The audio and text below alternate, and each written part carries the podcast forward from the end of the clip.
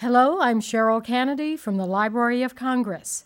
The Library of Congress will celebrate the 800th anniversary of the first issue of Magna Carta with a 10 week exhibition, Magna Carta, Muse, and Mentor, opening Thursday, November 6 and running through Monday, January 19, 2015. My guest today has a special connection to the Magna Carta one of the world's most enduring symbols of liberty and the rule of law. Lord Lothian, thank you so much for joining us. It's a pleasure. Could you discuss how you became aware of your family's role in the safekeeping of Magna Carta during the Second World War? Well, I was generally aware that my he was my father's predecessor, my cousin Philip Lothian, who was ambassador in Washington at the time had handed over Magna Carta for safekeeping in November 1939. What I hadn't realized was that it had been something of a, of a special occasion with speeches and uh, obviously a very dramatic moment. And I've been fascinated to learn more about it, not least from my trip to Washington uh, not so long ago. Well, as a career lawmaker, how have you seen Magna Carta's legacy in action in the UK? Well, I mean, in general terms, the whole question of the rule of law, which is what Magna Carta was about, is behind every piece of legislation that is passed by the United Kingdom Parliament, and certainly was in our minds in the years that I was a member of the House of Commons. And we were all aware that the rule of law is the way that a civilized society governs its relationships within itself. And so it's important that the rule of law is the foundation of all legislation, and that was very much in our minds. But in a practical sense, uh, not so long ago, when there was a move in the face of terrorism to extend the number of days that uh, somebody who'd been uh, taken in uh, on suspicion of terrorism could be held uh, without charge, uh, was going to be extended to 48 days and beyond. That was resisted by Parliament and was eventually dropped because that was very much against the spirit of Magna Carta and against the whole principle of, of, uh, of habeas corpus. And so to that extent, Magna Carta has a very significant and lasting influence. Uh, I myself am a lawyer by profession, and in my time practicing at the, uh, the law, I often saw, for instance, in the use of trial by jury, the, the very important uh, contribution that Magna Carta still makes to the way that we practice our law. Why do you think America has, or Americans have, such a fascination with the Magna Carta? Well, I, I think for two reasons. One was that uh, um, American independence was uh, understandably trying to remove the uh, United States from under the influence of a king across the water uh, uh, on the basis that uh, why should somebody who was not elected or had a direct connection with them direct uh, them as to what they could do. And uh, we saw the, that, that in the, the, the so-called Boston Tea Party. Uh, but when American independence came and looking for the foundations of the Constitution, what better than to find uh, a, a, charter as this was, which said that nobody was above the law, including the king, and that uh, the king uh, had to, to abide also by the rule of law. and that, I think, was the foundation of the American Constitution. What do you think developing countries can learn from this important document? Well, I, th- I think that, as I said earlier, the foundation that the rule of law is the way in which civilized societies govern themselves. And that is absolutely essential to developing countries. Uh, it, it, it, almost uh, surpasses the sort of the concept of, of elected democracy.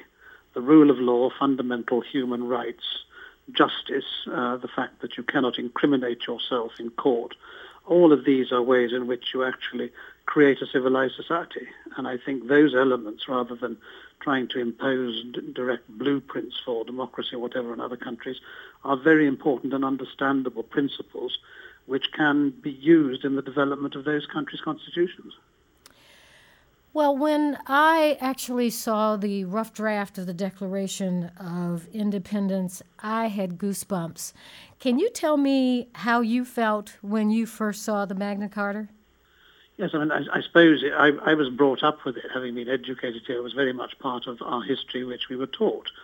But as I say, the, the more I became uh, involved in the law and in legislating, uh, clauses such as that which says that no free man shall be taken or imprisoned or outlawed or banished or in any way destroyed uh, except by the lawful judgment of his peers and by the law of the land was an extraordinary declaration of the rights of a human being. And when you think that was 800 years ago in the turbulent circumstances of those times, that really does uh, uh, give you, as you say, goosebumps. What is so special about the Lincoln Cathedral copy? I think it's, it's, it's, one of, it's one of a number of copies, but it's one which has always been regarded as being a very authentic uh, copy of it. It's not the first time, as you know, it's come to, to the United States. It was there when it was handed over for safekeeping at the beginning of the war. And if I'm not right, I think it was also there in the celebration of the bicentenary of American independence. And so it, it obviously has, has, has a, a great uh, place in the American people's affection for the concepts of, of, the, of Magna Carta, as it does for the British. Do you have any connection to a baron who was present in 1215 at uh, Runnymede or even uh, with King John himself? Uh, it was a long time ago, but yes, I, I have a connection with King John because uh, I am directly descended from Mary Queen of Scots, who herself was descended from the Tudors uh, by marriage uh, of, her, of her, her grandfather and uh, uh, the Tudors were directly descended from King John. And so, although it's uh, way back, I can actually uh, demonstrate a direct link. Well, I heard you on a YouTube video talking about your background and the influence that uh, the Scots had on the world. Can you share some of that with me, please? in terms of the, in terms of the Scots, yes. I mean, I, I, live in Scotland. I am a Scot, although I, I, was actually an English MP. But the Scots over over the over the last three centuries have had an enormous impact in terms of philosophy, in terms of the export of law, in terms of the invention of uh, medical devices, uh, the uh, discovery of penicillin. When you look around this rather small country of some five million people at the top end of the British Isles has had a disproportionate influence on, on the history of the world, and it's something we can all be proud of. Also, you visited the Library of Congress uh, in June of this year. What were your impressions of the nation's library?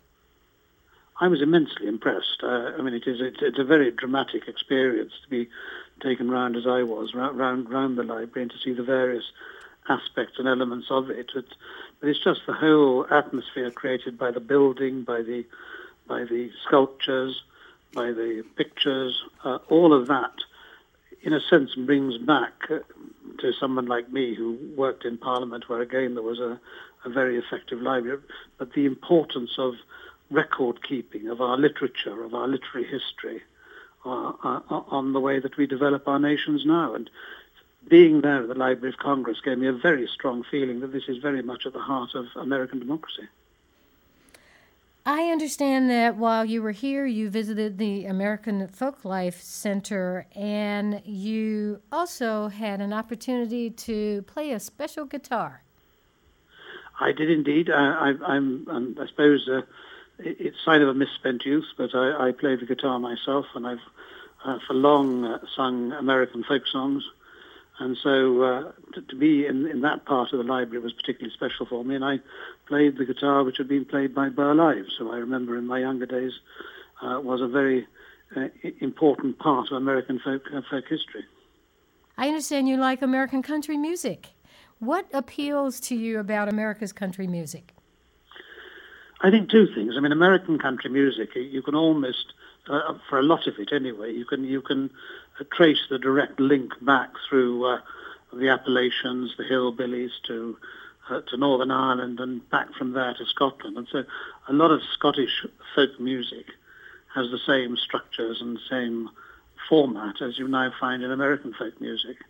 And historically, that's a fascin- fascinating development, and I I love to follow that. But equally, uh, as a I suppose a child of the 60s, I was very much taken by the development of folk music in America through the likes of Bob Dylan and Tom Paxton and so on, and I very much uh, followed them and sang their songs, and uh, in fact, I got to know them.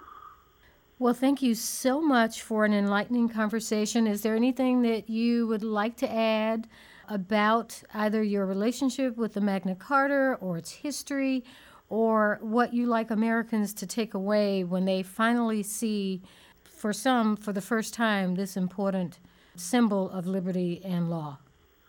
I think just to, to see something which uh, 800 years ago, in, in what was, as I say, very dark and turbulent times in European history, that this signal of light could suddenly be produced, which has had such an effect on uh, on the way uh, the, the world has developed since then. It was Winston Churchill who described it as a law which is above the king and which even he must not break. And I think that was the background to its power.